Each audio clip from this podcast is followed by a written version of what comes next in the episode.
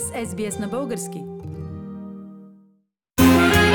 Знаете ли, че Леонардо Ди Каприо преди 1400 години Зигмунд Фройд, по-късно цар Борис, агент 007, е на 105 години в днешната рубрика Знаете ли, че отново ще получим информация за любопитното, интересното и не толкова известното в света на историята.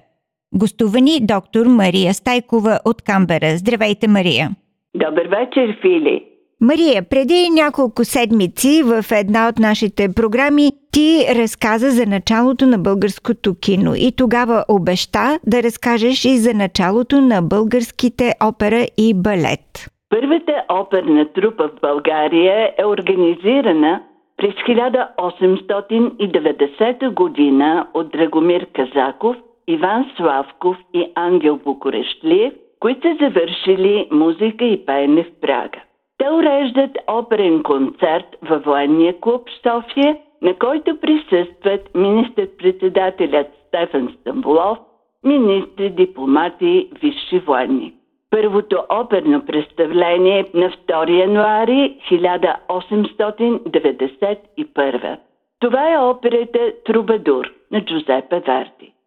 Трупата подготвя и изнася концерти с откази от опери и 12 цели опери, в които участват българи, чехи, италианци.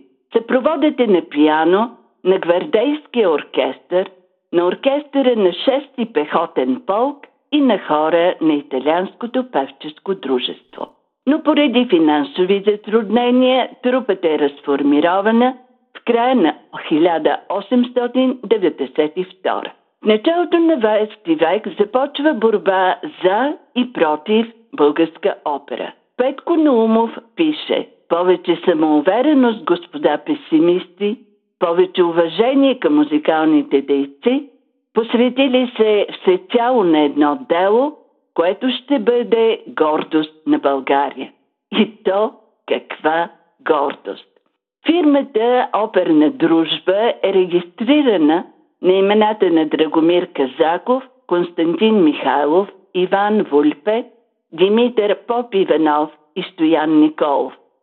В трупата участват и Златка Куртева, Богдана Гюзалева Вульпе, Мара Василева, Олга Орлова, Дойчинка Коларова, Желю Минчев, Панайот Димитров, Диригенти са Хенрих Визнер, Алоис Мацък и Тодор Хаджиев, хормайстори са Добри Христов и Костадин Рамаданов. В края на 1908 започва формирането на щатен хор. Наред с произведения от световната оперна класика са и първите български оперни творби Сиромахтиня от Емануил Манов, Камени цена от Иван Иванов и Вацлав Кауцки, Борислав от маестро Георгия Танасов и Тахир Беговица от Димитър Хаджи Георгиев. Жалко, че грамофонните записи на сопряното Пенка Тороманова, на Люба Велич, на мецо-сопряното Райна Стоянова, на Христина Морфова не дават и бегла представа за силните им богати гласове. Феноменалният глас на българския слави Христина Морфова е обхващал три октави и тя е пеела сопранови и мецосопранови роли. Царицата на нощта във вълшебната флейта, Донна Анна в Дон Жуан, Леонора в Фиделио, Сантуца в селска чест, Далила, Самсон и Далила. През 1921 година Земеделският съюз купува мястото на техническото училище на улица Врабча и премиерът Александър Стамбулийски предлага на млади архитект Лазар Паршкеванов да построи културен център, в който да има зала за световни форуми, конгреси, чествания на национални празници но след смъртта на Стамбулийски проектът е изоставен. 30 години по-късно, през 1953 на същия архитект Лазар Паршкеванов е поръчано да построи сградата на Националната опера и балет, сградата, която ние знаем. Първият самостоятелен балетен спектакъл у нас е Копелия и датата на премиерата му 22 февруари 1928 година е рождения ден на балетното изкуство в България. Хореографията е на Анастас Петров, който изпълнява ролята на Франц. Тванилда е пресъздадена от Надя Винарова и Анна Воробьова, Георги Донев е Копелиус, декорите на спектакъла са на Александър Миленков, а костюмите на Райна Никова. Диригент е Тодор Хаджиев. Трупата поддържа респектиращо портфолио от близо 30 заглавия, смятани за най-трудни и от финансова, и от творческа гледна точка. Лешник от Рушачката, Лебедово езеро, Жизел, Дон Кихот, Бедарка, Копелия, Спящата красавица, Ромео и Жулета, Дамата с камелиите, Шехерезада, Зорба Гъркът, Кърмен – Рапсодия в синьо, Силфида, Пепеляшка. Нашият балет може да бъде сравняван с водещи театри като Большой, Гранд Опера и Ковен Гарден. В цял свят предаваха концерта подножието на Айфеловата кула по националния празник на Франция. Този концерт започна с изпълнение на Соня Йончева – да се овладее епидемията, за да се състои през август концертът и с Пласидо Доминго на площада пред храма Александър Невски.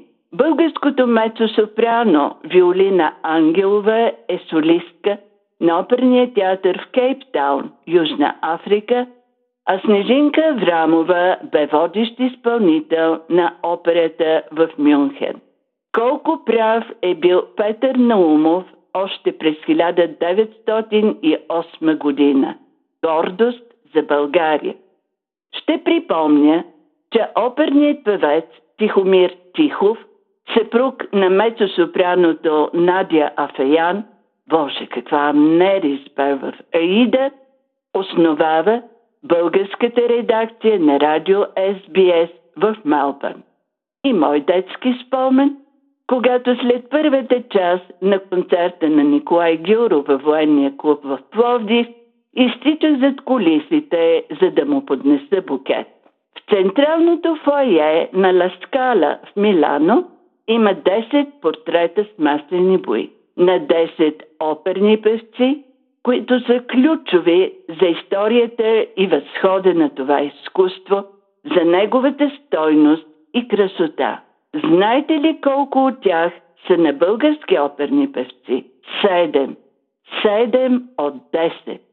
В родината на операта, в света е светих на това изкуство. Портретите са на Борис Христов, Николай Гюров, Гена Димитрова, Никола Гюзалев, Елена Николай, Райна Кабаеванска и Надя Кочева. Поклон! Мария, знаеш ли в кои български градове има оперни театри? София, Пловдив, Русе, Бургас, Стара Загора и Варна. Шест оперни театъра в Малка България. Стара Загора началото е на 27 февруари 1925 с операта Гергана. Участват братята Димитър и Борис Христови, които са старозагорци, Христина Морфова, Стефан Македонски и Анна Тодорова, братя Владигерови и Саша Попов. За 20 сезона са осъществени над 1000 представления пред повече от 400 000 зрители.